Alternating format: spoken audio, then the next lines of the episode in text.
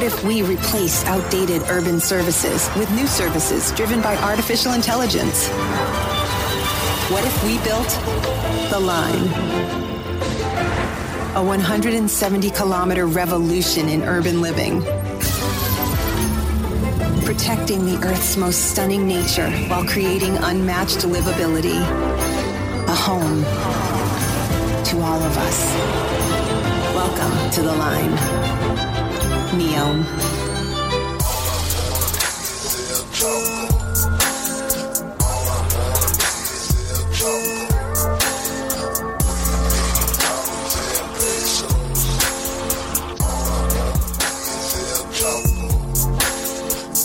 Hello, friends. Chapo, we're back again. Um, you know, over the course of this show, uh, I think a, a main topic that has come up again and again is that of the future.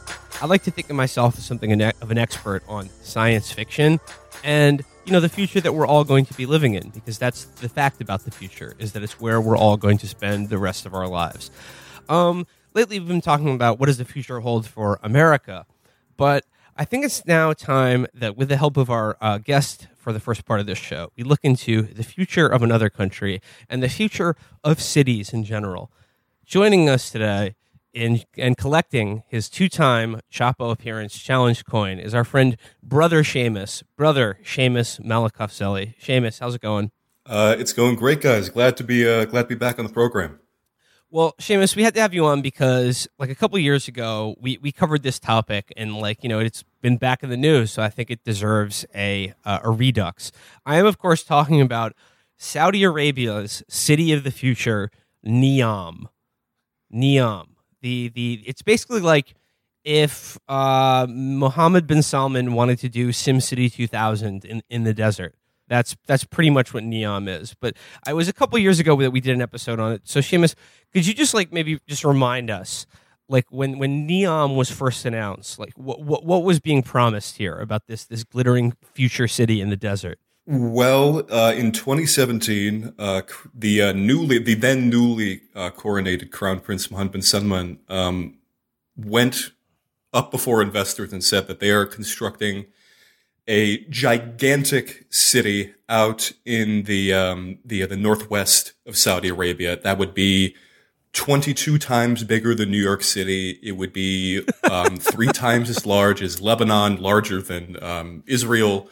Um, like just just a massive urban uh, mega city, megalopolis, metropolis where science, innovation, creativity uh, would flourish in- ingenious public transportation, um, just just a city where every single important person um, would want to be. I think I think Matt even said in the last episode he compared it to a Galt's Gulch, something along yes, those lines. Yes. Yeah, it's exact. It's pretty much exactly like that, except real and um, like like a futuristic city. It's like it's basically like like okay, yeah, a city that is larger than the entire state of Israel, um, 22 times the size of New York City. But it's also was sort of pitched as kind of like a like a Saudi Westworld that would include things like an artificial moon, uh, robot boxing, uh, dinosaurs, and I mean, like, what are some of the other outlandish things promised by by the Neom City of the Future? Yeah, in those in those twenty three hundred uh, consulting papers that were given off to McKinsey, there was there was animatronic dinosaurs, correct? There was the moon. Um, there was genetic engineering of uh, superhumans. Um, there when were, has that ever gone wrong? Uh, I, I, can't imagine. Um, there were mech fights. There was a glow in the dark beach. Um, there were flying cars. Um, there were uh, just just literally everything that I could even think of. Oh, oh sorry, sorry. There were drone armies and um, meant to give a live stream of uh, outer space in addition to the artificial moon and um, making all these different attractions. Like just anything that you could possibly think of for that a futuristic city would have in your imagination. That's what Mohammed bin Salman wanted to make real and you know you have i mean you wrote an article about about neom on uh, your substack and which is why uh, i want to get into it. But like in it you sort of make the point that like uh, of these of these amazing uh, futuristic tomorrowland like features i mean not necessarily all of them are constrained by i don't know scientific possibility of the present moment. Yeah, I mean, they wanted to the things that exist that could feasibly exist, and I do mean the feasibly is doing a lot of the legwork there, but you know, dinosaurs, animatronic dinosaurs are within the realm of possibility. I mean, I think there used to be a show in New York where like walking with dinosaurs, that kind of thing. Yeah, yeah, yeah. Um, weather seeding is still a thing that that exists, though I'm not entirely sure what the process is for creating clouds. I know it's possible to uh, dissipate clouds. Yeah, you Um, can bust those. You, there's cloud busting, Yeah, yeah. similar Um, to nut busting into technology. you can cloud bust or cloud seed. Um, th- like these kinds of things are possible, but the issue is that you can't sell a city um, on that alone. You need to have something more to the table. But the issue is, is that Mohammed bin Salman went way over the line in terms of trying to market this and even essentially just created a city that is impossible to make. And from what I understand from the Wall Street Journal article that was released about a year ago, the consultants tried to like talk some sense into him about um, what exactly he could do. Um, like when they told him that he needed to figure out like a street plan for his city, he kind of scoffed at it and said, "There's we don't need any cars in Neom because we're going to have flying cars uh, by Where we're going, we won't need cars. I mean, yeah, flying cars is one of the like one of my favorite favorite tropes of like what the future is going to be like. If you think back to like the the movies or science fiction that you know you read as a kid, it was like the flying car was just one of those things that would be like the stand-in for like letting you the viewer know that it, you're in the future now. Flying cars are one of those things. But like it's an idea that if you think about it for more than like five seconds becomes a complete disaster. Like there's absolutely no reason to have flying cars because all it would do is like the idea is like oh well if you had a flying car um, you wouldn't be constrained by roads like famously as they said in Ba- back to the future. But like all it would do is if it became like consumer viable would be like the same amount of cars, but just like in 10,000 feet in the air, traveling at like 800 miles an hour. So, like, imagine all the traffic fatalities happening, but then after each car crash, it would plummet several thousand feet to the, the, the ground. Yeah, it's not. I, I mean, you can't really say that anything in these consulting papers was really thought out much. Um, it- it's really just Mohammed bin Salman has somewhere in the realm of 300 to 400 billion dollars in the public investment fund of Saudi Arabia. And if you are given an insane amount of money to draw up plans for what a Gulf monarch wants, you're not you're going to argue with it maybe a little bit if you actually want investing but if you just want to take the money you know why argue with it Yeah. just kind of let it roll with it And I mean, like, in all of the, this wish list of things does seem like what a what like a like a teenager or like a child would come up with if like you gave them 400 billion dollars and said build the city of your dreams. And it's like yes i want animatronic dinosaurs roaming the streets. Yeah it, it, it, the the two mess- messages of what the PR people in Neom are trying to kind of talk about and what Mohammed bin Salman himself wants from these documents they're really on just two entirely different playing fields because the people in the videos that come out of Neom social media they're talking real vague terms about uh, the quote unquote city of the future, talking about water preservation, talking about uh, climate conservation, things that sound good to investors who want to just kind of sink money into something. But if you Will it be to- Wi-Fi enabled? yeah, yeah, just just some, something stupid like that. And but but what Mohammed bin Salman wants himself, you cannot market to people really. And um, there's there's kind of this push and pull, uh, clearly with what um, Mohammed Salman wants and what the what the people kind of running the program want and what he really wants really kind of came to the surface uh, a couple I want, I want to say a week or so ago um, when he announced uh, the new uh, the line project. well yeah Hell yes. yeah i want to I wanna, love this shit. Uh, uh, the, the get into the city, line, the, yeah. city named after the thing they were smo- snorting when they thought of it.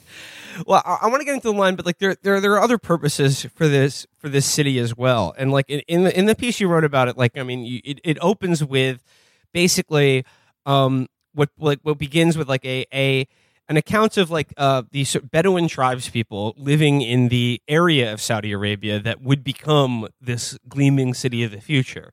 And you know, the fact that they're living there in the first place is a problem, but the fact also that they're living a sort of a lifestyle that is incompatible with the kind of SimCity 2000 arcology model that they want to build there.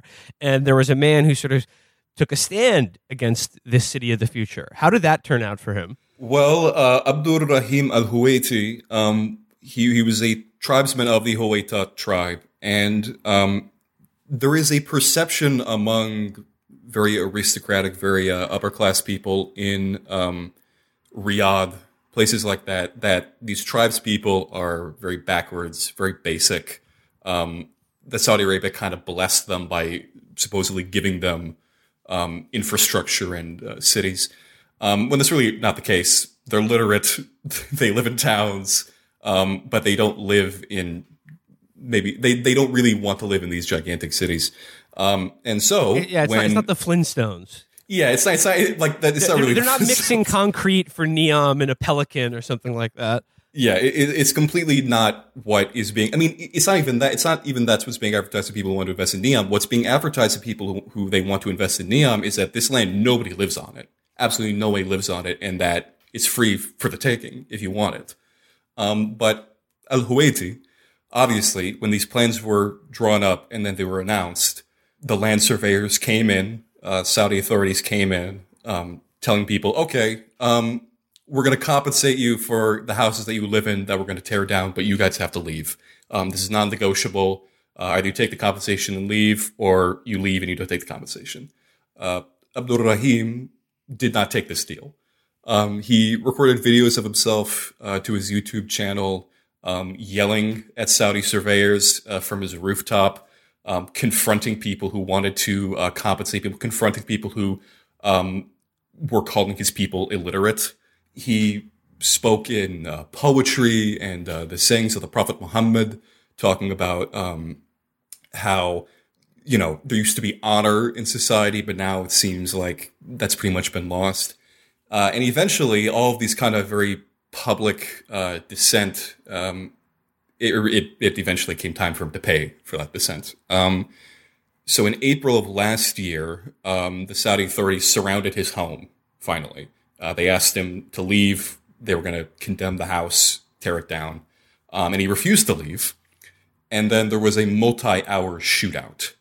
And eventually, uh, Ab- was killed. Um, there were videos of the house after um, it was uh, it was um, shot up, and I mean, there's just bullet holes just everywhere inside the house. Like the walls are just peeling off. Um, there's debris everywhere. Like it was clearly very violent. Um, and in the response in the Saudi newspapers was that there was this random wanted man who was killed uh, in Tabuk province. Um, that he threatened the security of Saudi Arabia. Um, but of course, that was not the case. Um, there was this big fear about this uh, this this backlash, maybe not just in uh, the Arab world, but outside the Arab world, considering that uh, Jamal Khashoggi had um, been assassinated uh, just a year or so prior, and that had created such a national outcry. Um, they had attempted to pay off members of the tribe that uh, Al Huwaiti belonged to. Um, the tribal, some of the tribal leaders did take the payment and denounced um, Al Huwaiti publicly. Um, others did not take the money and attended his funeral. He is the first person who has been killed in the pursuit of the Neom project, but he is not the first person arrested. There were several people arrested before him. Um, and he's not he's not the, the first person who has been harassed, who has been uh, attacked um, for resisting uh, this kind of project. And I think there's going to be way more of these in the future because there's something like twenty thousand people who need to be relocated for this project, and it's not exactly uh, done yet.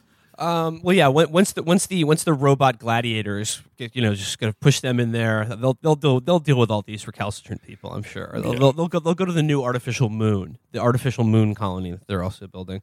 But uh, you bring up Khashoggi, and I mean, like this becomes a very important part of this story because when uh, you know Neom was announced in 2017 this was at a time when um, Saudi Arabia, but specifically Mohammed bin Salman, I mean, could not be hotter in the international press. I mean, there was this part of this huge PR rollout of uh, just about a new modern Saudi Arabia, and of course, like we covered, and we all remember when um, MBS got the full Tom Friedman treatment. So, like, how did Neom fit into this whole like new, modern, like fresh, liberal, cool Saudi Arabia that MBS and his people were pitching?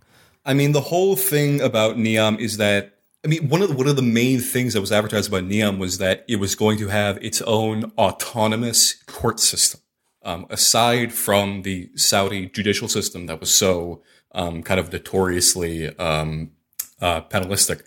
Um, in the idea that Saudi Arabia used to be this kind of old, outdated thing that nobody really wanted to touch, and that investors wanted to invest in, um, maybe a little bit somewhat more quietly. Uh, this was something that investors could potentially be excited about investing in, want desperately to live there. Um, something about the quote unquote new Saudi Arabia that would be attractive to not just uh, rich people necessarily, but something that literally everyone who uh, is artistic, who is uh, intelligent, uh, who has something to give to the world, uh, wants to be in. And that's exactly what Mohammed bin Salman, the image that he wanted to bring to the world. But unfortunately, Saudi Arabia had not really changed that much, um, really. Uh, so when you know road met rubber, and uh, Mohammed bin Salman was forced to, not forced, that's not the right word, but he felt that it was in the trend of his royal family's uh, history to continue um, oppressing dissenters. Uh, eventually, that that image kind of fell apart for him. And you said like a, like an independent port system, meaning that like you know it, to attract people to live there, you could import or bring things into Neom that would otherwise get you arrested for like witchcraft in the rest of the country. Yeah, so alcohol, uh, dr- maybe not drugs necessarily, but vices that you would not be able to indulge in uh, pretty much anywhere else in the country, at least at the time that this was announced.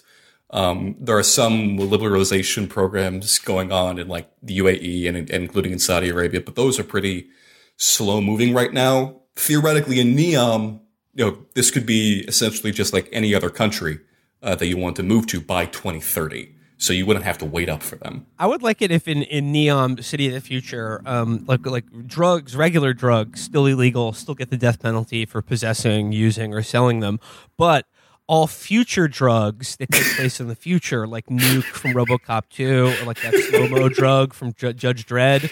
Like in the Neom City of the Future, you can do futuristic drugs there that are that are engineered in a lab. Yes. In Anything that is bright green or blue and that comes in some sort of a prepackaged vial situation where it like it instantly object auto injecting and makes Yes. a noise. yeah, like Yeah. yeah. Yeah, if yeah, if anyone out there in, in McKinsey is working on the slow mo drug from from Dredd, uh, please let me know. I would like to try it.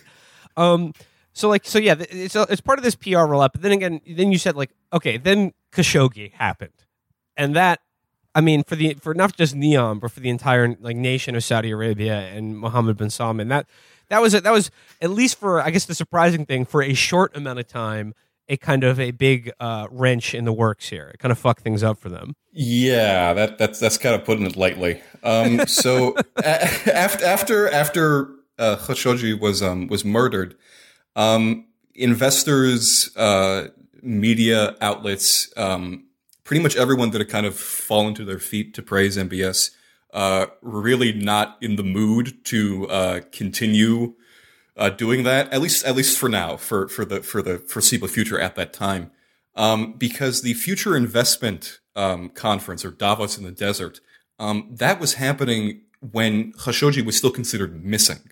That uh, that second iteration, so it was still very very fresh, and MBS was kind of preparing to find new investors for Neom at this conference, and then, I mean, his own kind of sadism kind of kind of ruined that for him. Um, he said uh, there was a Financial Times piece that uh, that said that um, he said that no one would invest in Neom, you know, for years to come. It, it was kind. It really threw a wrench in it for a while, and there was no IPO. They're they're planning to put Aramco. so the Saudi Aramco, like, could you explain what the Saudi Aramco IPO was and how it was going to finance this the Neom? Yeah, so Saudi Aramco is the state-owned oil company, uh, one of the most valuable companies on the planet, obviously. And the idea was that if you put it up for public investment on the stock exchanges, that it would bring in something along the lines of a hundred billion um, for the Saudi Public Investment Fund. And I want to say the valuation, um, I don't have the numbers out in front of me, but I want to say it was somewhere around in the trillions. Like it was real gigantic. Um, and so the idea was that you get the IPO, you get a hundred billion dollars basically guaranteed, funnel into Neom. Maybe we don't even need the investment necessarily just for Neom. Um, but that got delayed um, because there were logistical problems. And so, you know, Khashoggi was had been murdered. There was no IPO to fund it either way. Um, what do you do?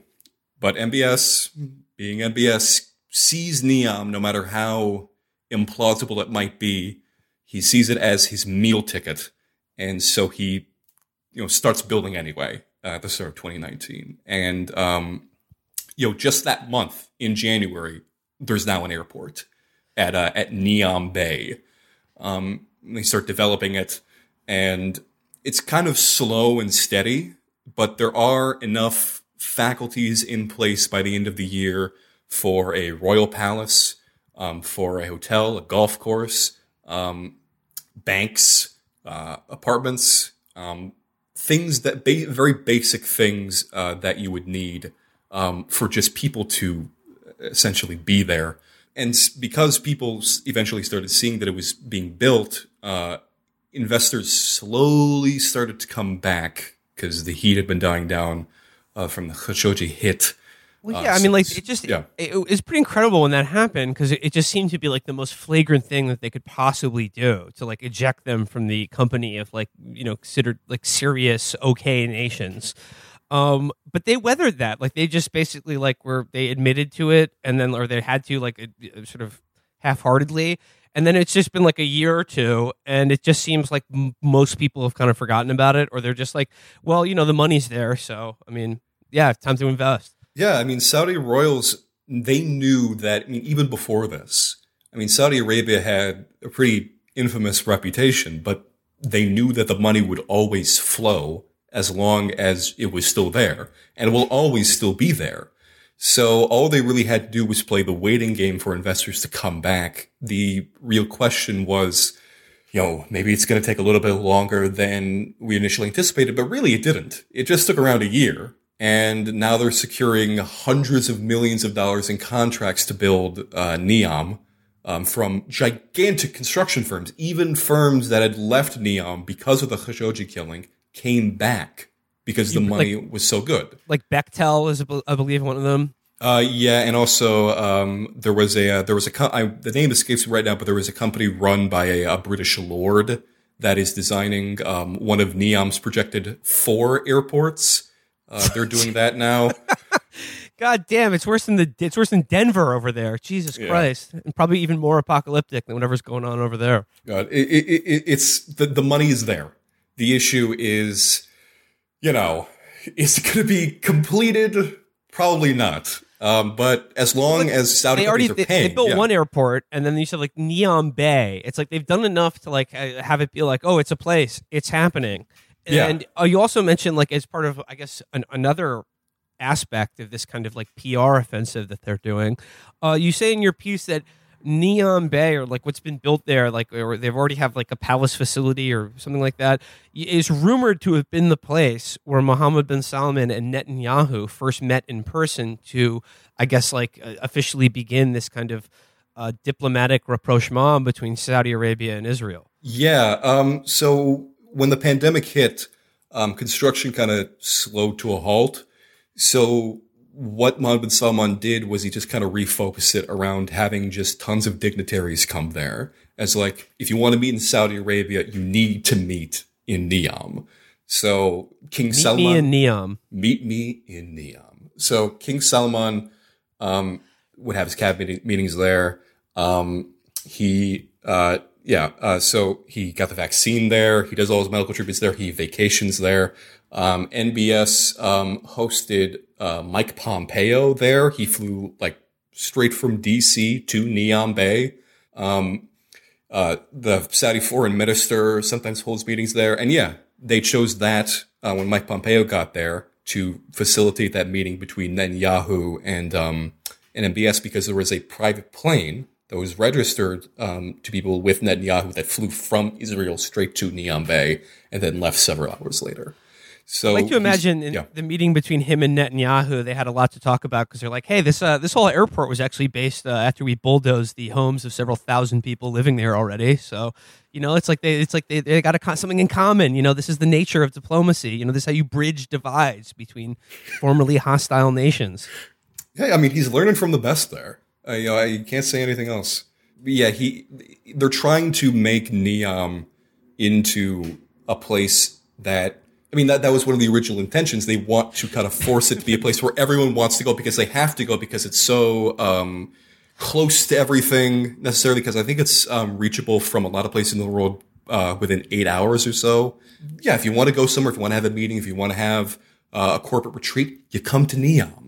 It's already the, there. the whole thing is, yeah, they're trying to make Neom a thing, and really, this whole story is just about they're trying to make Neom a place. They're Yeah. trying to make something there, uh, where where uh, you know previously only uh, just just you know people who don't matter live. You know, it's not it's not it's not a real thing. You know, they, they're not robots. They they they're not they're not holograms. They're not cyberpunk seventy seven. Yeah, it, it- it's it's just I, I'm not. I mean, the money's obviously flowing, but I'm not entirely sure, like, just how successful that effort is necessarily going to uh to be to make it something that literally everyone and every, and anyone wants to go to. Well, I mean, Um, here's an yeah. issue that I was thinking about in pondering a city 22 times the size of New York um, in the northwest corner of the Saudi Arab- the Arabian Peninsula. How the fuck are they going to get like enough water to just like make it not just be a desert? Like, I mean, like, how are people going to drink water or have water to like have a human population there? Well, I mean, in the concept art that they have of Neom on the website, they they're all there's all these lush greens, and um, I, I assume there is going to be, and they talk about like water preservation as a means of irrigating. Um, as much as I've seen in my research, there really is nothing super concrete about it.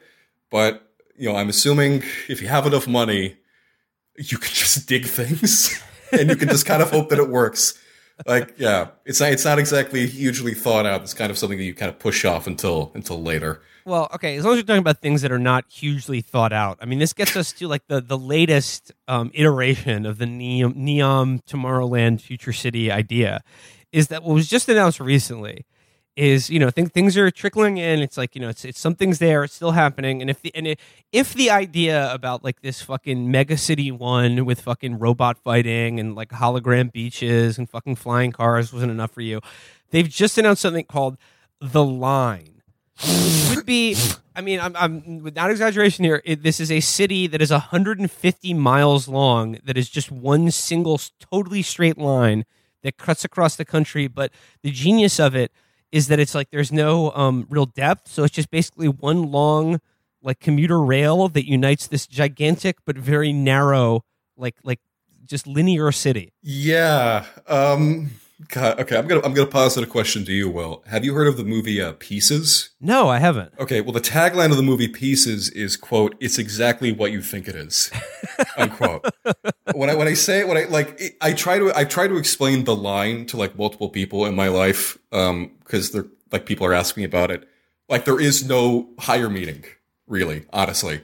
It is a city in a straight line. That is the gimmick. Um the whole the whole thing it appears to be is that um it's 95% of nature is going to be preserved in the space that it is um fully pedestrianized. No so streets, yeah no one needs a car. no cars. Yeah, no one exactly needs a car. Well, is it so, like- because like things are just it's like it's it's just the same stuff, the same amenities one after the other, and then you're within walking distance of one segment of them, or how's that work? Yeah, ex- exactly. It's supposed to be the most walkable city ever conceived of, in that um, everything is going to be within five. All of your daily needs are within five minutes walking of, each, of your of, The, like the, the your most home. walkable city in the world isn't it like 150 degrees outside in the summer? what the fuck? Well, I mean, you got the weather seeding above it, so it's going to be a cool 70. Oh, okay, right, all right. Yeah, it's all gonna right. be great. Yes, the But, dome, um, the dome over the line will take care of the weather at a future date. Yeah, but but but of course, you know, maybe you're thinking, okay, maybe not all of my daily needs can be fulfilled within five minutes. I want to get around. Okay, well, MBS has a solution for you. Um, the city will be traversable within 20 minutes. Now, you might say, how do you traverse a city within 20 minutes that is 105 miles long? This it would have to be a train that is 315 miles per hour, and there are no trains currently in service that are that speed. But Maybe he means the other way, like not not length, like width. Girth, Twenty minutes. girth. Like ah, we, we we we didn't say the whole the whole length, just the girth. Oh my god. I, I'm trying to like I, I'm trying to explain it in a way that will like make sense. Just look up like if you're a listener at home, just look up the line and you'll see what it looks like. It, it is It's like just it's like if a- someone took a line tool in Photoshop and like dragged it over a fucking like satellite image of like the Arabian Peninsula and just dragged it across it. Like that's it. Just the line Yeah, tool. That's yeah. what it looks like. And, and and additionally, one of the things that confounds me about it is that there's there's a space in the area that's talking about that that's pretty flat land, but inexplicably it goes through a mountain. I don't know what the plan is for what happens when it goes through the mountain because it's supposed to be fully pedestrianized. Are they going to dig through it? Are they going to blow it up entirely? I don't understand why you couldn't just make it shorter. Um, I, I'm not sure what I, I'm truly and honestly confounded by what the thought process is behind I this mean, entire Seamus, thing. the thought process is, and I brought it up before. Like this is the real life version of playing SimCity 2000. Like this is Yeah, exactly yeah, what you yeah. do in that game. You just like you use the bulldozer tool to just like like take a take a cut out of a fucking mountain so you can build a highway through it. yeah, the, the, you, you have a save file where you want to just like see if you can try out doing a city in a straight line. But of course, MBS, because he has hundreds of billions of dollars at his disposal, wants to make this thing real. He because he has all that money, he he used the cheat code so he never gets like the uh, the angry city councilman being like, "You cannot cut funding on dinosaurs. You will regret this." Honestly, the, the fact that he's doing animatronics, he's not even trying to do real, uh, like uh, genetically cloned dino Jurassic Park Yeah, that style sucks. real dinos. In fact, he's not even like giving it a go. He's immediately giving up and going to. They're not dinosaurs. Pathetic. Pathetic. No, I Lame. completely agree. I completely They're not. They're not even dinosaurs. It's it's fucking. It's it's ridiculous. but I guess I mean just. I guess like overall, like finally, like wrap things up here. Like, how, like how do you see this? Like, because I mean, I- it's it's. I find it hard to believe anyone at a certain level really believes or buys into any of this shit. Like, if you're McKinsey, you're just taking the money and you're like, yes, very very good, very good, sir. Yes, there there there will be an artificial moon. Yes, the line city, brilliant. This is a, a vision of the future. And then like everyone else, like the money's pouring in, the contracts are there. But for if you are MBS, if you are like the, the, the Saudi government, like what's really going on here? What like i- i- what are they like pitching to the world? Is it, is it, is this idea of like do they want Saudi Arabia to be something that like is a global destination and power after their fucking oil runs out? Or like is there something else? Are they just trying to like pitch themselves as like a modern futuristic place to live while also being like a fucking uh, totally undemocratic like authoritarian monarchy? Yeah, uh, if there's one thing that revealed the real vulnerabilities in Gulf monarchies, it was the pandemic. Um, because of trade slowing down, of tourism slowing down to a near halt, um, Gulf economies really took a really bad hit. Um, something like, I mean, just in Dubai, which is a model city for what Neom wants to really kind of build Yeah. itself on. Um, something when the when the coronavirus first hit, around eighty percent of businesses in Dubai were expected to close within three months. Um, they narrowly avoided economic catastrophe in the UAE by halving the size of the entire government. Like it, it, it's real shaky ground, and when fossil fuels eventually start to run out and climate change becomes kind of impossible to maneuver around, you need other ways of producing money than just oil. Um, tourism is vulnerable, but tourism is kind of the number two. It's really the only thing you can do if you are a, a Gulf monarchy. So Saudi Arabia is really trying to do that in some form or another uh, with Neom. I don't. I what strikes me about kind of the production of it. I don't think that the people really running uh, the the construction project really believe it to be it's going that it's going to be this gigantic super city, but MBS absolutely believes that it will be, and because MBS holds near absolute power in Saudi Arabia, he can continue doing it for as long as he wants. And for the people, for the investors who um, who are investing into it, it's really just kind of a money suck. And the hope is that at some point, eventually enough will be paid out back by the Saudis that they'll get their money back. But they don't really care if Neom gets constructed. It's just, you know, you get money for it. Um, I, I don't just, think, yeah. It's it's it's hard to pick like like to, like tourism like as a replacement for like the you know global petroleum export. Um, I mean, like it could work. Like you know, Dubai, for instance. I mean, like they have some coastline there, and they're building more of it by doing those ridiculous fucking islands that like look like shit and are also golf courses or whatever. But like, isn't the problem here that it's just like as a tourist destination, like the, the climate, the sort of landscape. I mean, it's just it's not like that nice of a place to visit. I mean, and I know I know they can provide all kinds of like insane, ridiculous luxury and splendor. Of course, basically all underwritten with pseudo slave labor.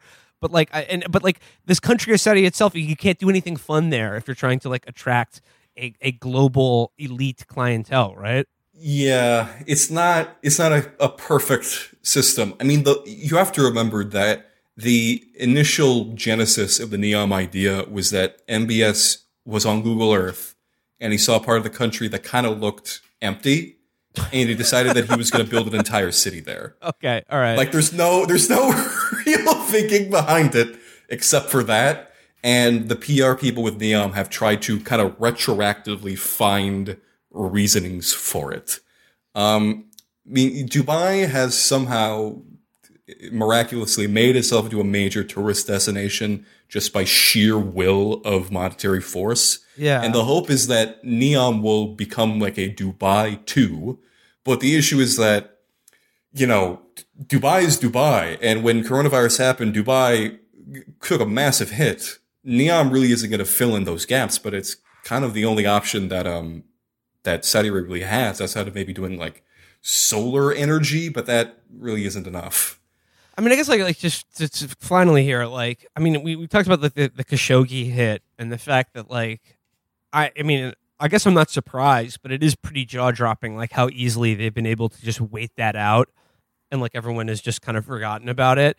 And now with this new sort of um uh like official diplomatic ties with Israel, I mean, like it, it's just like how easily is it going to be for Saudi Arabia to like convince enough of the international press or like corporate leaders and or people in government elsewhere that like they're just a normal country and like not one of the most evil places on earth? I think it's sooner than a lot of people might think. Um, back during right after the Khashoggi killing, you know, there's huge amount of negative press, obviously, but when this aligned city was announced, you know, if you went to Reuters, uh, the AP, Bloomberg, um, you know, outlets outlets that are very popular, they were talking about the city like it's a genius idea that. Uh, it, it, it, you know, this a fully pedestrianized city with nature preservations. I mean, that that's that's an amazing idea.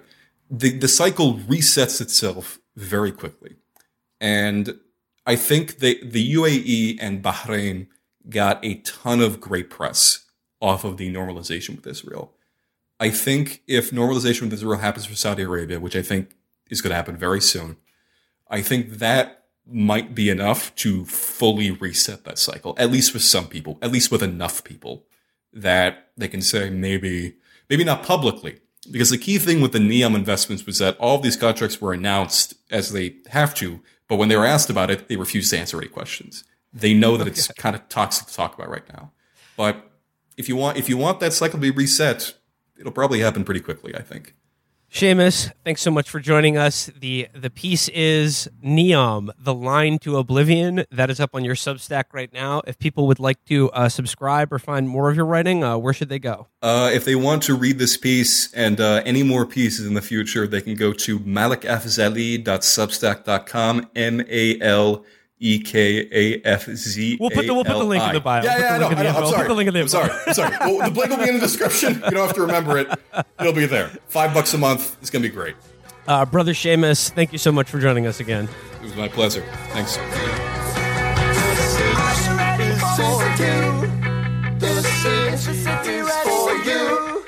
This is for you. This is you know you have to choose. This city is here for you. All you have to cover the cost, cover the cost, cover the cost, cover the cost, cover the cost. Okay, we are back.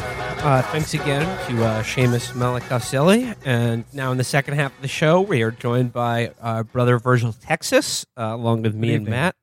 Um, so here we go. Uh, it is inauguration week, everybody. Inauguration week. And I got to say, always a good sign for the health of your country's democracy when the uh, peaceful transfer of power is accompanied with the phrase uh, the capital will remain in a state of the green zone uh, all week or until future notice. When a when a We good back, chunk, baby. when a good chunk of dc is literally the green zone now for the inauguration uh, yeah things are going pretty good.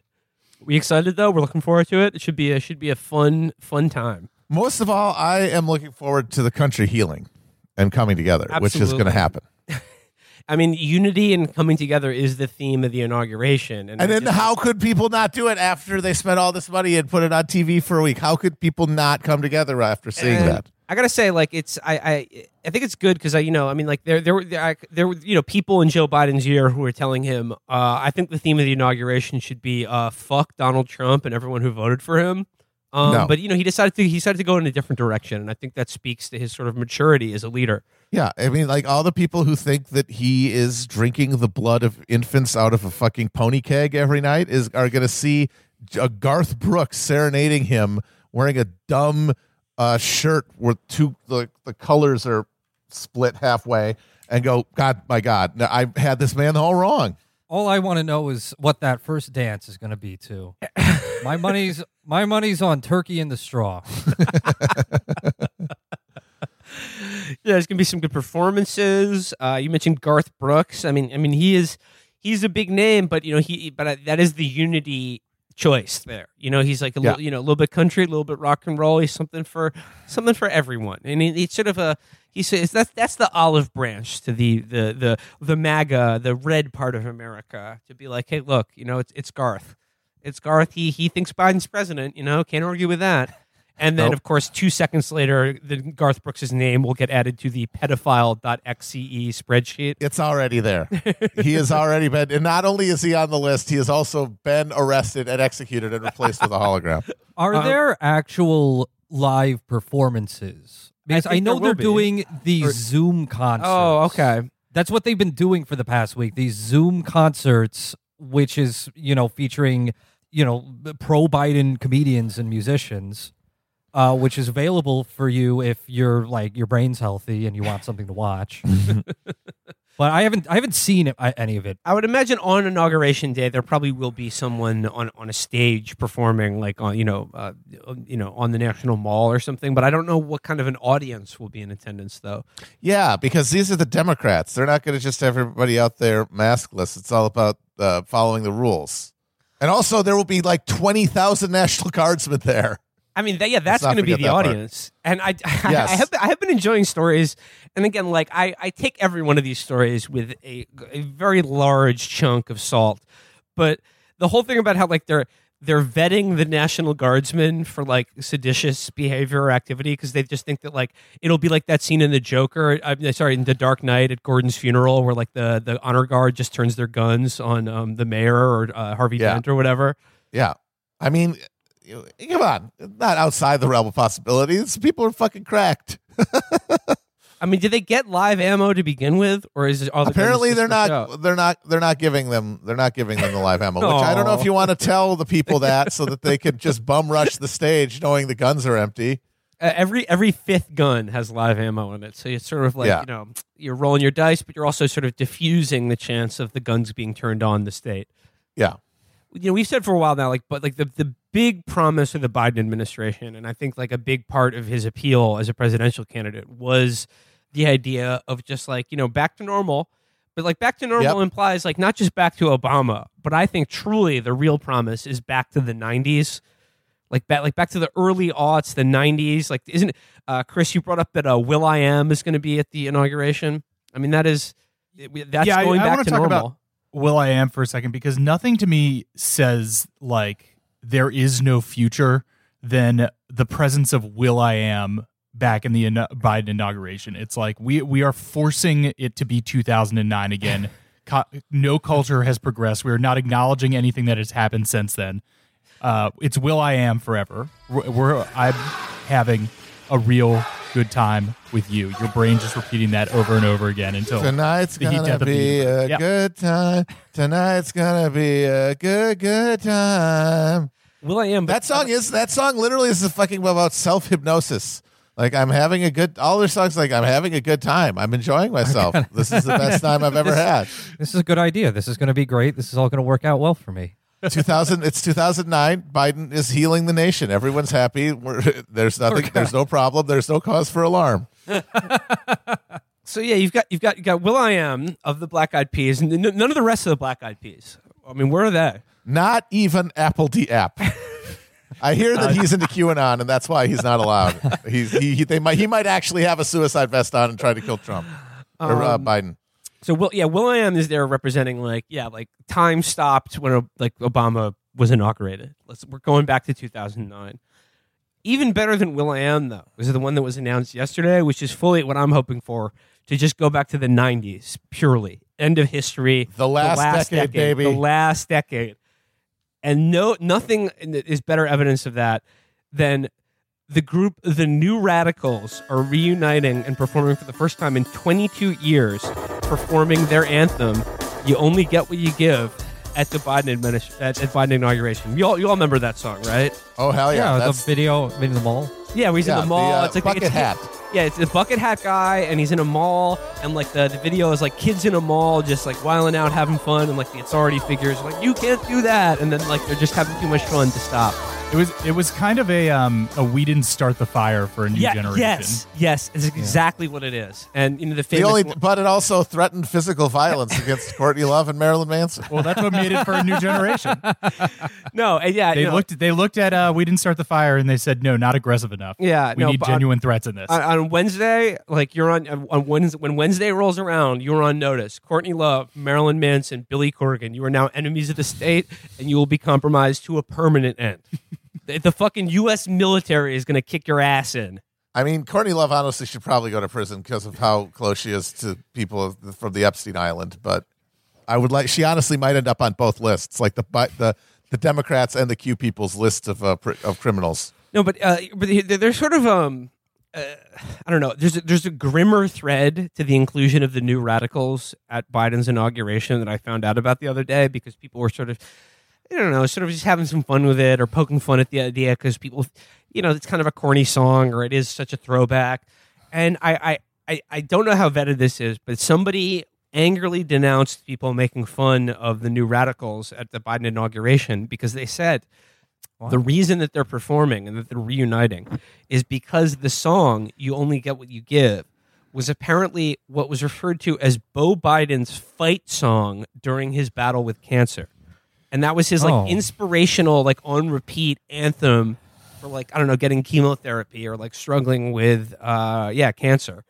So like that that sort of inspirational anthem was was was Beau Biden's like personal song, and it has like a kind of an emotional like meaning and and, and purchase on uh, Joe Biden himself. That's really burying the lead there after our japes that seemed harmless at the time were actually making light of this tragic event. Wow, you know the fa- I, thank you for reminding me, Joe Biden, that your fucking kid died. It's been five minutes.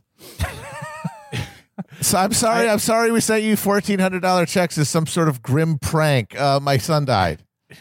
Are they are the new radicals playing like live or is it going to be another Zoom call? I don't know. I, don't I know. think just- that's going to be saw- live because that's on the day of, and I think there is going to be like people on stage. I don't know who's going to be in the audience, but I do think That's there's is going it just like the family? It's just like the family members of like Abigail Spanberger. Yeah, just well, like I mean, Abigail like during, Spanberger's uncle rocking out to the New Radicals. like during the convention when they would have people on the stage, but there was not really an audience. I'm assuming it's going to be like that. And also, Lady Gaga is going to sing uh, the Star Spangled Banner. Uh, then you're going to have Tom Hanks. They're going to have a uh, special. That'll probably be the Zoom thing where you got Springsteen, Foo Fighters, John Legend, Justin When did- Timberlake, Jem- Demi Lovato, Bon Jovi. When do the cuffs go on? When they- When does at what point in the schedule is that? They're just going to What's the- lower a giant cage from the ceiling because of The- It's like that. Hell in a It's like the board game Mousetrap, but Bon Jovi is caught underneath.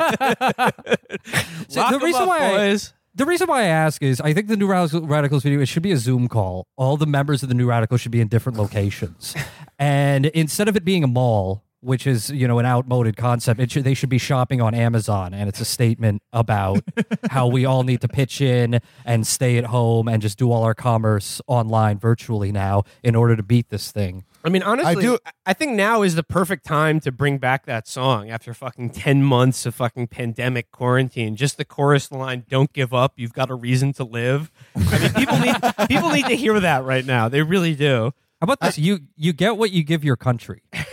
this is the update like of Kennedy, the, the yeah. John F. Kennedy thing. Yeah. It's like Kennedy. Uh, yeah. Ask not what your country gets, what it gives. I, I- I will take it as true the thing about uh, it being Beau Biden's fight song, uh, and that is yeah, apparently sad. it is. It's from it was that's in his it, Joe's one of his quote unquote autobiographies. But but you can't make me not think it would be funny to watch Joe Biden said a single solemn tear while watching a guy in a bucket hat sing like list cultural signifiers of the '90s. Perhaps, dare I say, while wearing a bucket hat himself. The- he should put the bucket hat on Joe Biden. absolutely- at the end of the bucket hat at the end of the performance, put the hat on his head like a crowning. And they could Oh, they could God. s- do it like like when Napoleon got crowned emperor at Oh, Notre Dame. Jesus. Um, I just want to say that they, they got this list of performers for the inaugural. You got Springsteen, fucking uh, Timberlake, Bon Jovi, and it reminds me of the of Trump's inaugural, where I believe it was three doors three down, doors down. And a guy who could fit eight billiard balls in his mouth. that was it. And No, didn't they have like a dueling pianos? They had a dueling it is piano. The piano act. The piano act where it was five guys playing a single grand piano, but like playing it like uh, Harpo Marx did, where they're playing like they're sort of plucking the inside strings and playing it like a drum and shit like that. Yeah, Remember Do your that? foot out and do yeah. Yes. Yeah. And then there was like a family band where little kids playing violins. As I said at the time, it- yeah, the we were, we were sitting, family uh, music uh, performance. Yeah, we're, It was we were- it was all, it was all the Mister Show acts, champion, the drinker. Oh, it's Choo Choo the Herky Jerky Dancer. I remember we were watching that shit at a in a, a restaurant in um in DC, and it, I Yeah. just I felt that was my first real sense that my my, my soul leaving my body during Yep. the Trump administration. Yep. It's just like watching this twelve year old in a in a, a tuxedo playing the violin, and I just thought this is like Kyrgyzstani state television. just imagine that he uh like he finishes his violin song and then puts it down and then solemnly begins singing tomorrow belongs to me No, it's funny. Yeah, I mean, obviously thinking back to four years ago when we were in DC for Trump's inauguration, and then obviously like we're absolutely no chance that we even could go to this one, even if we wanted to. Yeah. Like, because of how good things went in the Yeah. intervening four years. yeah, I swear to God, though, if we did It's go, too it's too it's too boring now. Democracy has solved everything.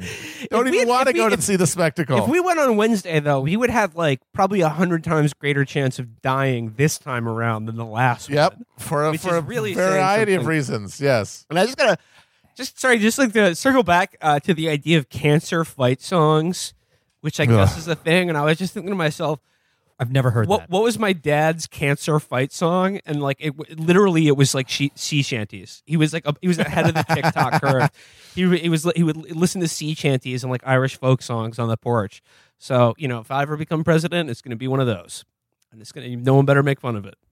No, you can't Well, make you- fun of it. You can't make fun of it because his son died. Okay, uh, It- th- th- that's what's just so grotesque to me about his whole performance of like fake empathy. It's all rooted in just this weepy, fake emotional candor. The- there's- r- literally weaponizing his own trauma. He's gross. He's high key gross, Joe Biden. or more re- more more accurately, the people who control his body like a fucking uh, ventriloquist. Yeah, and then oh yeah, like uh, you brought up the uh, the fourteen hundred dollar checks thing. I know we talked about it last week, but like this has become kind of like like the the early controversy or sort of a blow up of the uh, pre Biden administration because like half of like basically half of people are just saying like you stupid moron. It was always $1400 why don't you read the damn bill? Which is just like okay like i mean you're a real sicko if you like if you if you weren't surprised by that shit. But i will even grant that like basically like they like they might be correct that it was always about like the two like fulfilling 2000 eventually like if you read the bill or whatever. But like Yeah. that's not like that makes them look worse not better.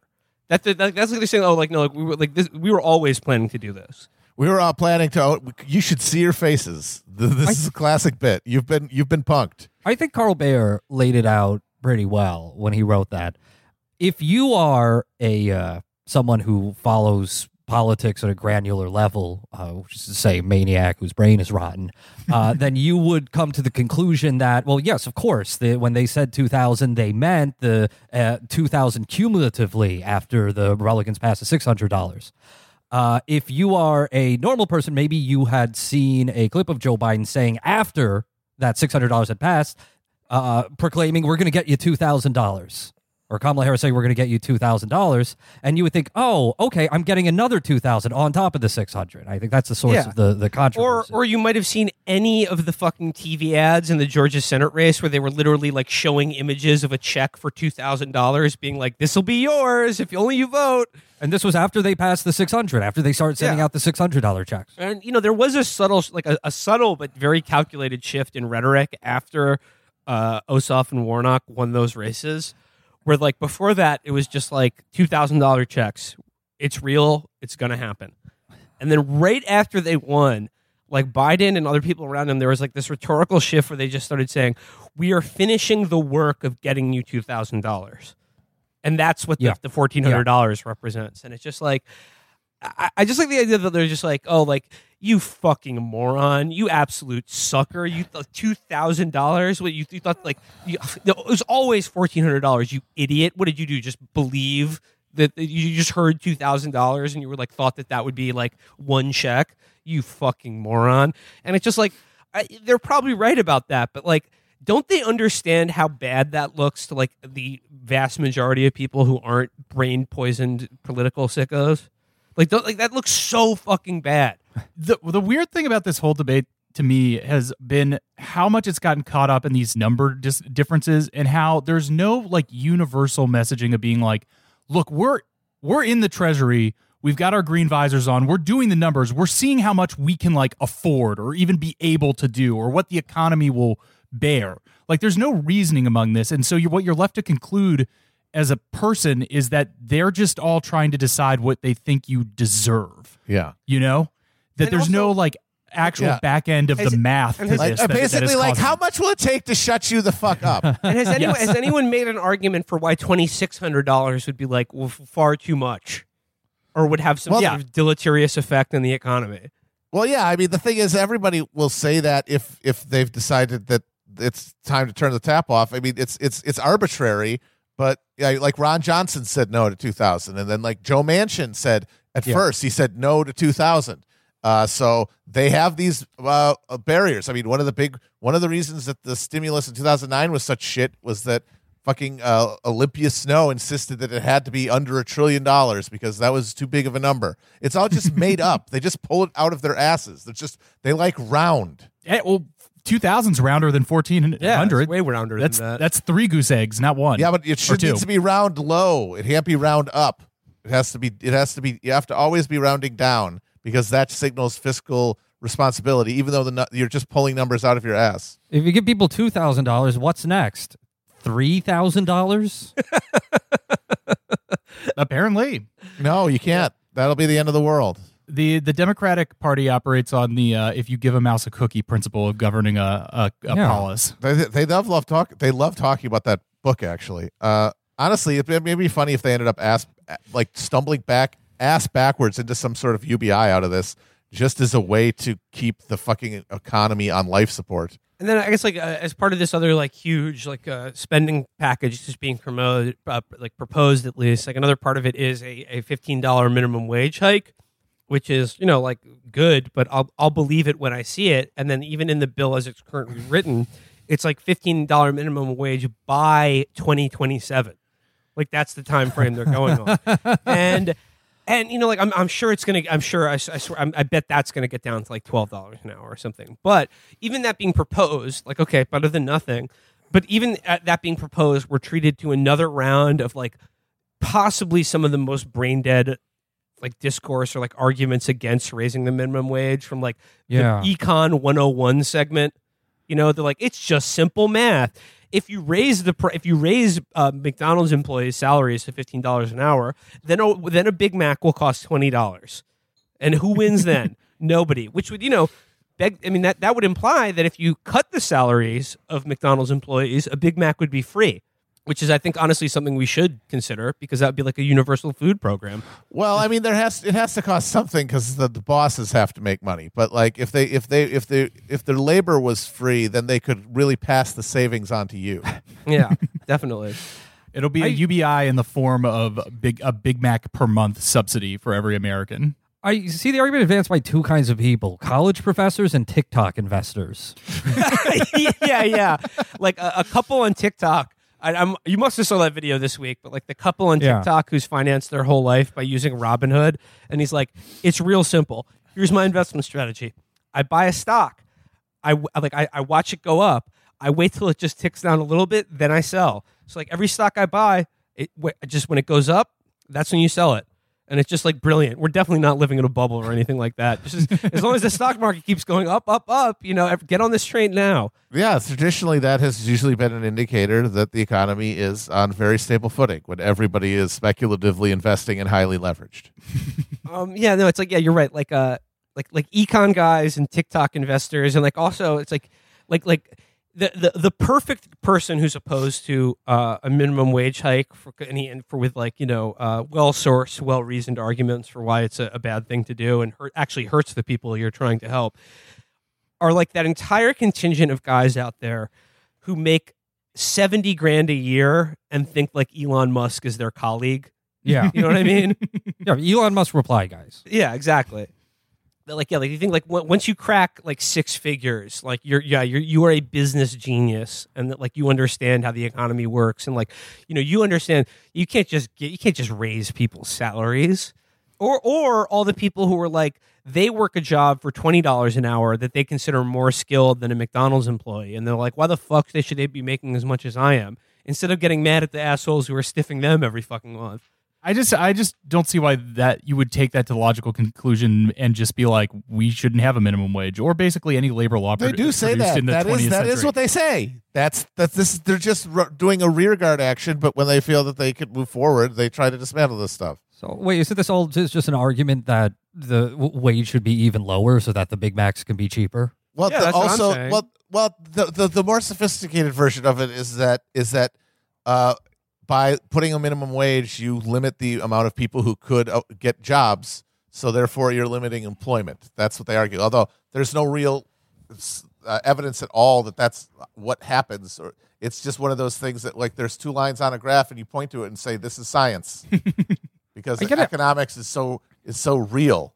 It's so real they had to make up their own Nobel Prize. And you know, like also no- there are everybody else because everybody else understood instinctively that they were full of shit, and so they had to like they made their own one out of like fucking uh, tie, pie tins and said, "No, we have a Nobel Prize too." And eventually, people are just like, "Fine, shut the fuck up. You have a Nobel Prize." And also, like McDonald's exists in countries like Denmark that have something Yeah. like the equivalent of a fifteen dollar minimum wage, and like the they quarter more like pounder there twenty is five dollar minimum wage. yeah, it's, like a tw- yeah. 20 25 dollar minimum wage in Denmark for like yeah McDonald's employees, and like the quarter pounder in Copenhagen is not like fifty. It's like a dollar more it's like, though, it's like and yeah, that's 50, yeah. Who cares? Yeah, exactly. Like, How it's many a big- dollar. it's, How many Big Macs are these people eating? Why is that the index?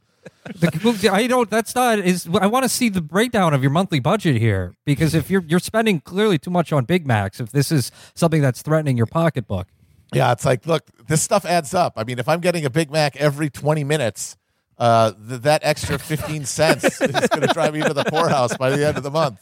I get it. You know, I get it. I, I get the shit coming from the small business tyrants, but uh, the one that was baffling me was that, that that lady, the college professor, who said, you know, if I've got to pay my you know student TAs fifteen bucks an hour, I'm just going to hire few of them, fewer of them, and it's like you you don't pay them. That's not coming out of your money. You don't hire them. That's not your money. What do you give a shit what they make? Because if they are if people who uh, you think are lower than you socially and do a less a job that you don't respect make near as much as you, then you have been disrespected. Yeah. That's how people. That's, That's what what, people is. think because that's that's our delightful crabs in a bucket society, where you, Yeah. you you're only able to uh, enjoy a sense of uh, of worth if you know that it's it's only re- it's relative to somebody lower than you, and a burger flipper should be lower than you. That means they I- need to make I less think- money. I also think like especially like the the lady in academia or like people who work office jobs. I think a lot of it too is their own like subconscious or conscious guilt about the fact that the job that they're paid to do, like they don't actually work like during a day. Like there's not even that much work to do. Like they just sit at a desk and pretend to look busy most of the time and they know that Yeah. what they do isn't very skilled. Like they're actually stealing time all the like every fucking day and that like it's not socially beneficial either. Like, and especially in academia, and if you work in a fucking office. which is all the more reason that they need to maintain the Yeah, the- exactly. the salary distinction as a validation of their entire fucking lives. Well, the aggravating one, and all something all of these people talk about is the idea that oh, minimum wage jobs are for they're for teenagers, they're for Yes. students, and they often brag about how like for one summer in college, like they worked at a Taco Bell or something like that, and that's their only you know point of reference. But it definitely shows how how how absolutely ideologically tainted our understanding of like jobs is. Is like they they people really do seem to think in this ambient sense in this country that like your wages are like a reward for your virtue or something and and and, and your productivity at like your your your value as a human being and not a what your boss can get away giving you in exchange for way more value than you fucking produce. Like the the fifteen dollar uh, burger flipper is still producing way way more than fifteen dollars an hour worth of value for his employer. But that's not something that people even conceive of because think what they're- if you thought about that, you'd have to think about the fact that you're getting fucking ripped off too. And who wants to think about that when you can instead fixate on this imagined hierarchy of virtue that is deter- that's delineate, delineated in dollars, and you can point to yourself and say, "I'm I'm here. At least I'm not down there." I think another thing that's going on here, specifically in the, the backlash to this kind of thing among white collar workers, is you know like, like the minimum wage jobs that they're talking about and shitting on. I would say that like of the hours that you're doing them, I would say are unambiguously a harder job to do than being in an office and sitting No at a question. desk. Like Yeah, if you're if question. your job is sitting at a desk looking at a computer all day long.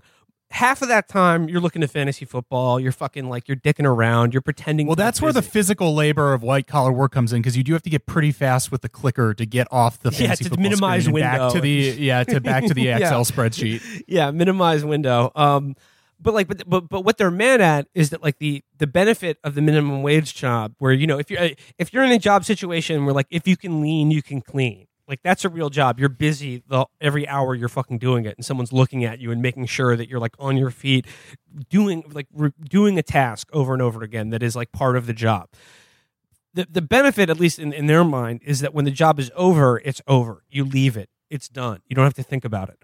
Whereas with most white collar jobs, especially now more so than ever, like with everyone working from home and working remotely, the job never ends. There's there's nothing other than work.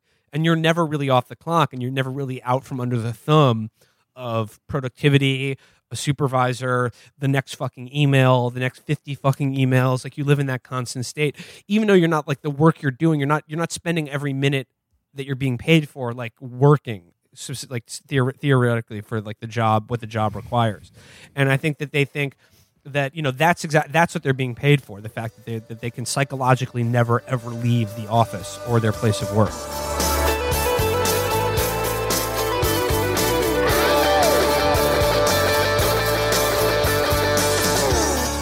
Okay, uh, moving on. Moving on to another thing. Um, did you guys see? Uh, the, I mean, this is like the, the the perfect ending to the Trump administration.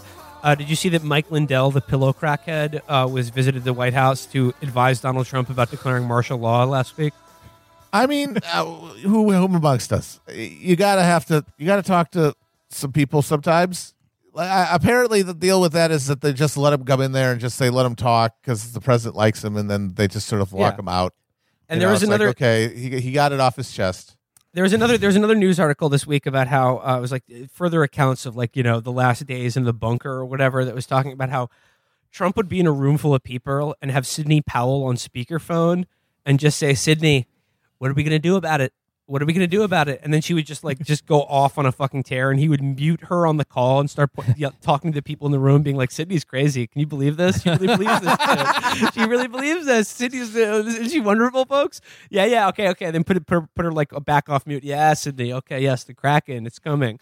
Uh, I was gonna say uh, the photo of Lindell with the uh, the like martial law like a, alert plan was so funny to me because he w- was walking out. It was like kind of crumpled in his hands. People were like zooming in, being like, "Oh my god, is this the announcement that tanks are going to roll in during the inauguration?" And I found it just looking at the photo just as likely that he maybe asked.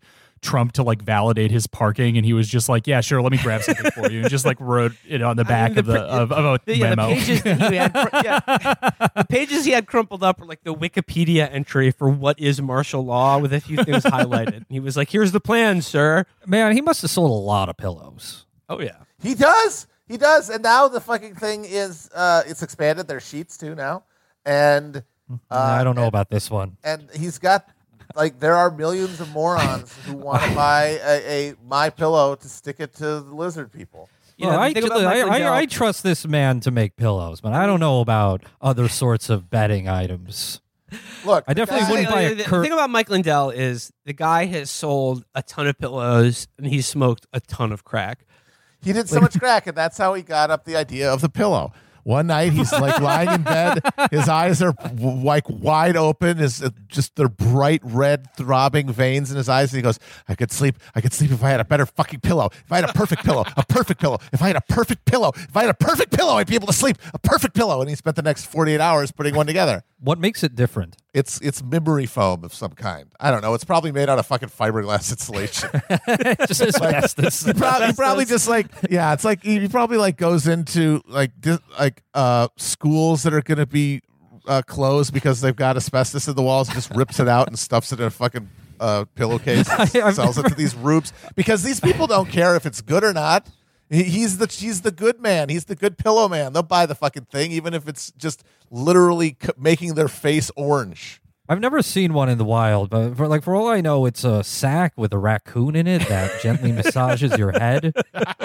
they would buy that. They would buy that. I'm surprised more d- business types have not gotten into the whole Trump grift, not tried to, to leech off Trump to, to, to, to drift off his momentum because like his audience will buy anything. Oh yeah, absolutely. No, they they they are because they think they're fighting it. Apparently, the new the, the, what Trump's planning to do is he's trying he's planning to use them. He's trying to plan to use uh, the grassroots network of his Rube supporters to fund his presidential library, which is usually done with corporate uh, corporate donations, which is going to be a little harder for him now that he's anathema. So he's just going to get two billion dollars in small donations to just build a giant fucking statue to himself that you can It'll take work. an elevator into, and at the very top, in the brain, there's just a big screen TV that plays on a loop the commercial where him and Grimace look out the window.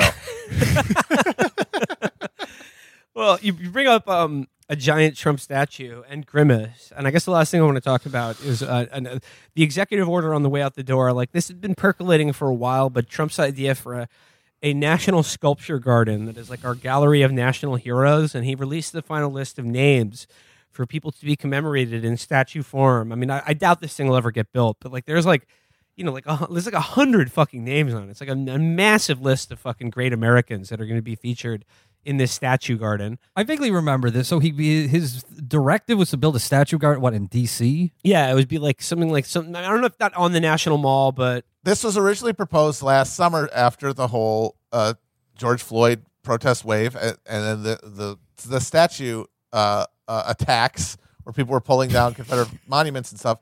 And he just decided, oh, you guys don't like statues? Well, actually, uh, we're going to make more statues. How do you like that? The just pure ganglion reaction. Oh, oh, you you don't like statues? Build more statues. We're going to build so many statues, you're literally not going to be able to pull them down because there's going to be new ones. We're going to build them faster than you can pull them down. Good luck. Eventually, every American will have a statue. It'll just be like Every the, American will have a statue. it'll be like the the, the, the the National Gallery of Americans, featuring 350 million bronze fucking busts. We're going. We're going to unleash basilisks throughout the country.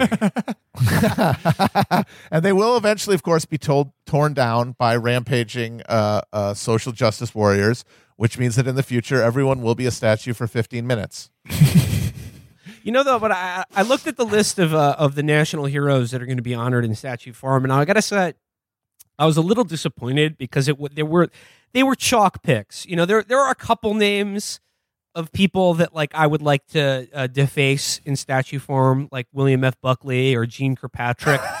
but for the most part, these are like very. th- th- This is like you know Miles Davis, uh, Cy Young. You know, like just, heroes of sport, film, uh, politics. You know, like just uh, the, very standard great Americans, and even a couple that you know I, I wholeheartedly endorse, like Mark It- Twain, Edgar Allan Poe, Herman Melville.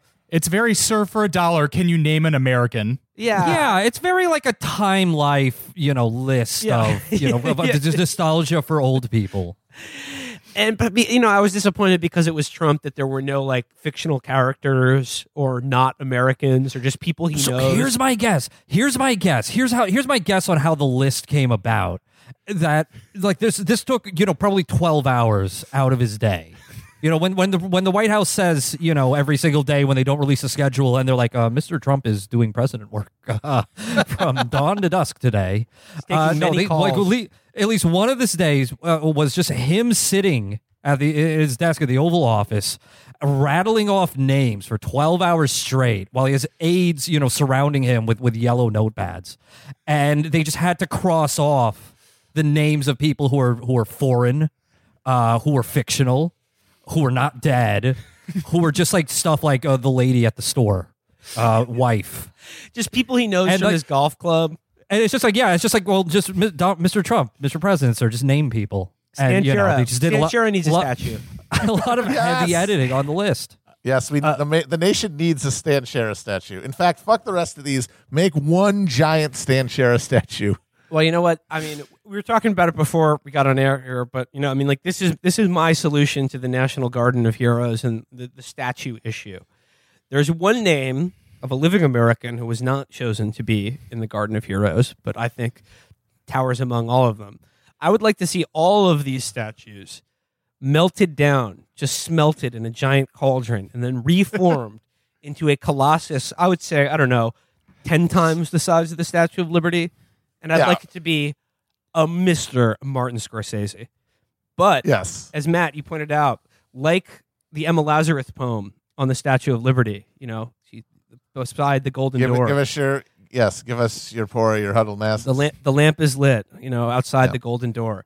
There should be a plaque at the giant at the the Scorsese Colossus that said he was a cool guy who made only movies about cool guys who do cool, fun things and are good and not bad. Yep.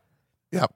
It, it, in fact, the statue should be of Martin Scorsese watching a crime happen and giving two thumbs up. Yeah. but you know what, Matt? Though, and then when you said that, I was like, yes, absolutely. This is the, that that is a testament to like I think the greatest living American artist. But it's not just that he glorifies crime in his movies, because not all you know people forget not all of his movies are about the mob. What he really glorifies is toxic masculinity, and that That's true. Is what we need a monument to. You know, because I feel like you know it's going away, and people need to be reminded. You know, toxic masculinity, it's good, it's cool. It built And this not- freaking country, okay? and it's not just limited. It's not just limited to being in organized crime. You can do toxic masculinity if, if you're just an everyday average Joe, and you know that's that. That's the kind of the forgotten American, the forgotten toxic American that uh, Martin Scorsese and his films um, completely uncritically celebrate. Yep. Actually, That's kinda why hate- I am a toxic masculinity because I watch those movies and thought, Yeah, wow, these absolutely. are really well done films. Uh, they they make me feel uh, you know those emotions that cinema is able to evoke. And now I uh, have these good warm feelings towards these criminals, and now I think toxic criminal masculinity is actually awesome. Do, Will, do you have the list in front of you, the statue list? Uh, I have no, the can list in front it. of me. Let me just bring it up. Okay, yeah. Oh, I just want to say one thing about this list. If you really want to just sit down and entertain yourself for a few minutes, just um, start reading the names and imagining Trump describing why they're on the list. Just going like, ah, Vince Lombardi, we love, we love how what he did for the football. He was the best football guy of all time. Herman Melville, he wrote a great book about a big fish. We love him. Big guy. Big fish guy, big It's fish. the biggest fish. He wrote the novel about the biggest fish. No novelist since has been able to write about a bigger fish. That's why he's number one. Herman Melville, he wrote the biggest book of all time, and no one's written a book that was longer. And that's why he's there. Or like Sojourner Truth, they'd be like, she told truth to everyone. No matter where she went, she was always telling the truth. So she took a big sojourn and took a lot of truth. We could we could take the truth, and she said, "I'm sorry, I got to give it to you. I'm here for it." Yes, uh, do- every I- single I one of feel like is funny. The fact the fact that there are I, I, I, I did I could be wrong though, but I did not see a single professional golfer on this statue list. And That is that's kinda messed up. That is evidence to me that Trump was not very involved in this. No, There's a no- whole no addendum that's Nicklaus? just professional go- golfers. Is Uh, Roy oh, Cohn yeah. on the list? Yeah, I Roy was wondering if we'd get Roy Cohn on Yeah, there. it's Roy Cohn on the list. I just want to ask question. I just want to uh, put bring up names and see if they're on the list. Uh, I, I did not see Roy Cohn on the list. Yeah, sadly, no, because he doesn't have any loyalty. the whole ain't loyal. Is the Big Bopper on the list? Oddly, yes, but not Jim Allen's or Buddy Holly. Uh, I, I, you know, many people. I was actually a bigger fan of the Big Bopper than Buddy Holly. I like it. Chantilly Lace. That was the song. That was the song. That was the one of all the songs. That was a good one. it's the Big Bopper, baby. That's it's just Trump getting on the phone, calling people. Hello, it's the Big Bopper. they were shaped very similarly, so I can see they why were. might They like really were. Just big briefcase guys. Speaking of that, I just I can't wait to see fucking Antonin Scalia's refrigerator shaped statue that they put out there. Just Oh, an yeah, Anthony square Scalia is on there. Anthony Yeah. Scalia, oh, but also Ruth Bader Ginsburg. You Yeah, this and is- there you go. is- this He's he, he's he's yeah he's doing the work to heal the nation on the way out. They should make that one statue, and it's like Kuato. oh yeah, we're like it's, like it's Ruth Ruth Bader Ginsburg, Ginsburg is coming is out of the Kuato side of, out of, of the An- side Anthony of- Scalia. Of Scalia, yeah, that would work. Turn on the reactor, then Those are just Ruth Bader Ginsburg on there. Those are just people he rem- vaguely remembers from the news. Yep. It's like uh, Mr. Clean. Uh, you're very good, very good at cleaning. Uh, William Devane for Goldline. Is Jerry Lewis on there? he should be. I don't think he is though. It's No, I don't it's think it's unfortunately not much. searchable. The one, the version that I have. Well, it's I saw- alphabetical. It's alphabetical. Yeah, I saw one one I that was saw was alphabetical. alphabetical.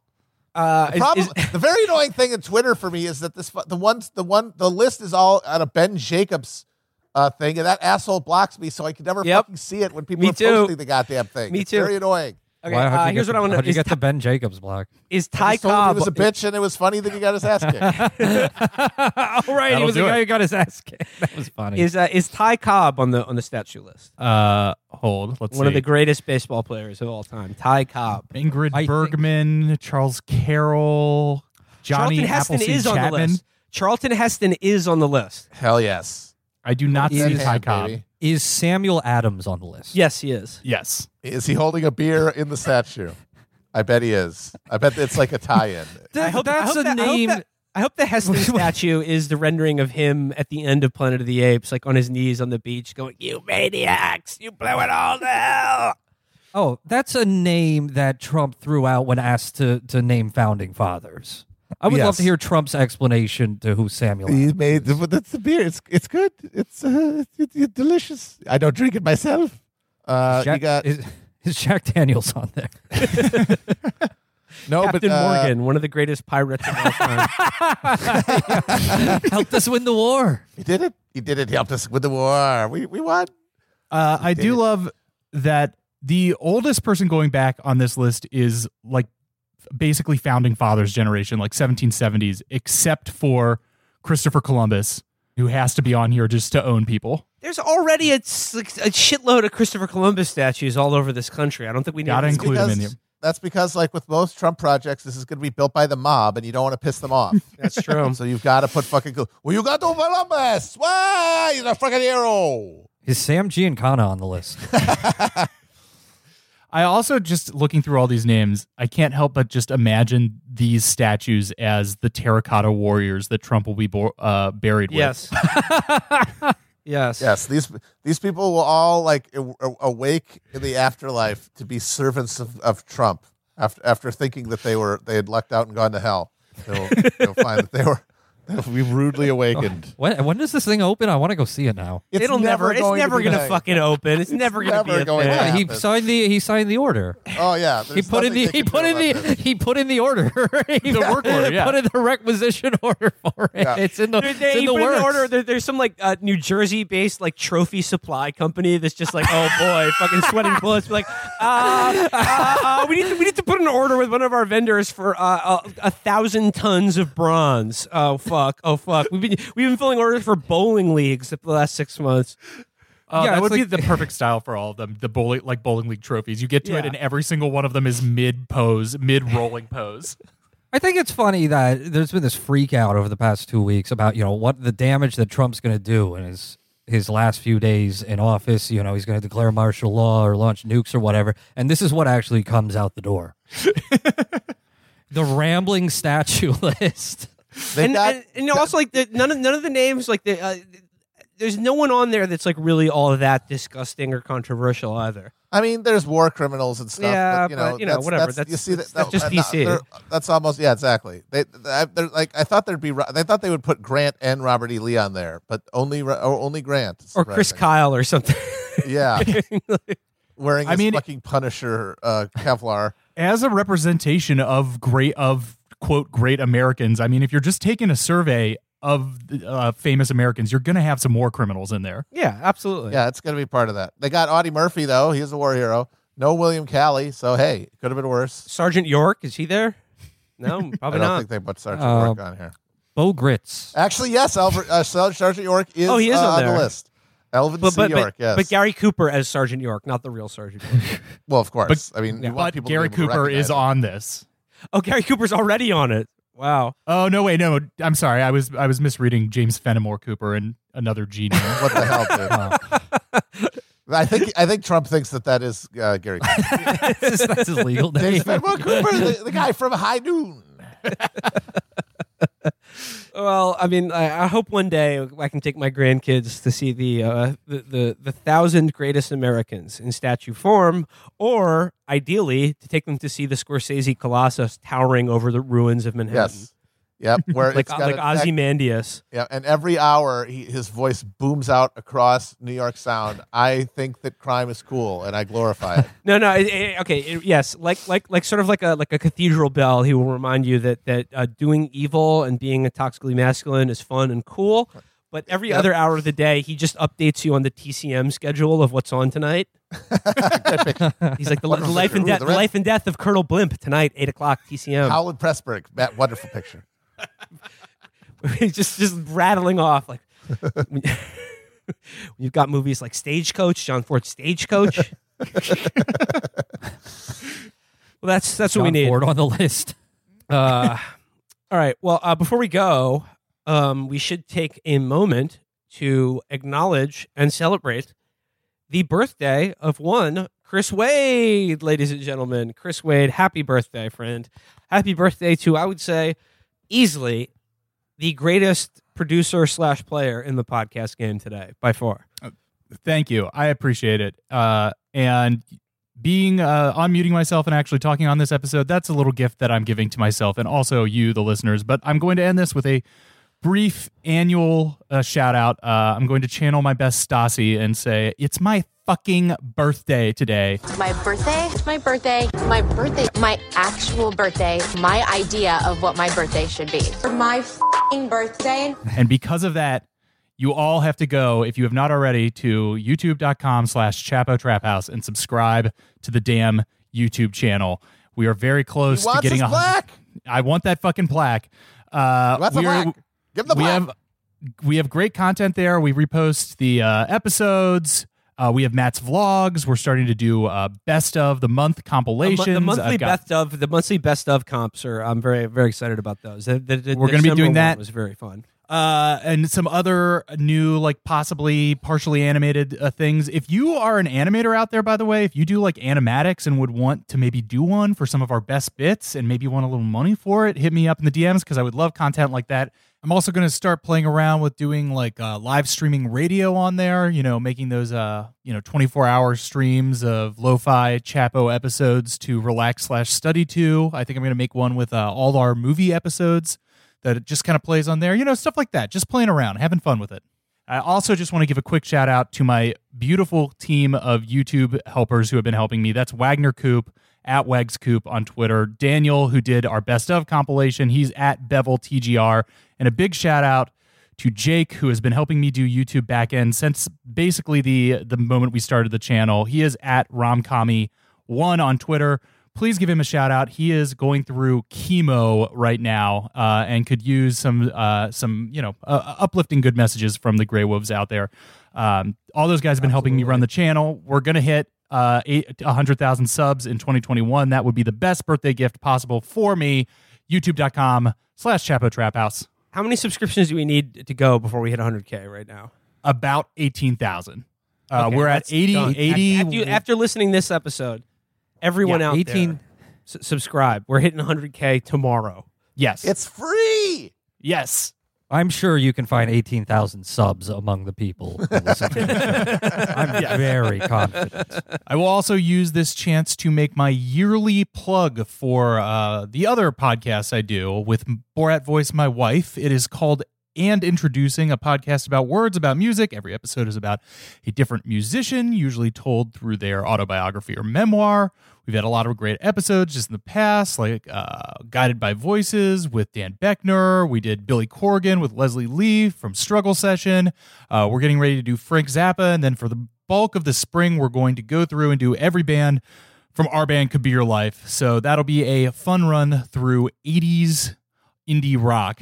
Uh, so yeah, check that out. Will's been on it, Matt's been on it, Felix has been on it. Those episodes are all great. You can check those out. And introducing anywhere you get podcasts. Uh, if you've not heard of it before, you're hearing about it now. Well, there we go. Uh, thanks once again. Another great episode, but uh, especially happy birthday to Chris Wade, the LeBron James of podcast producers.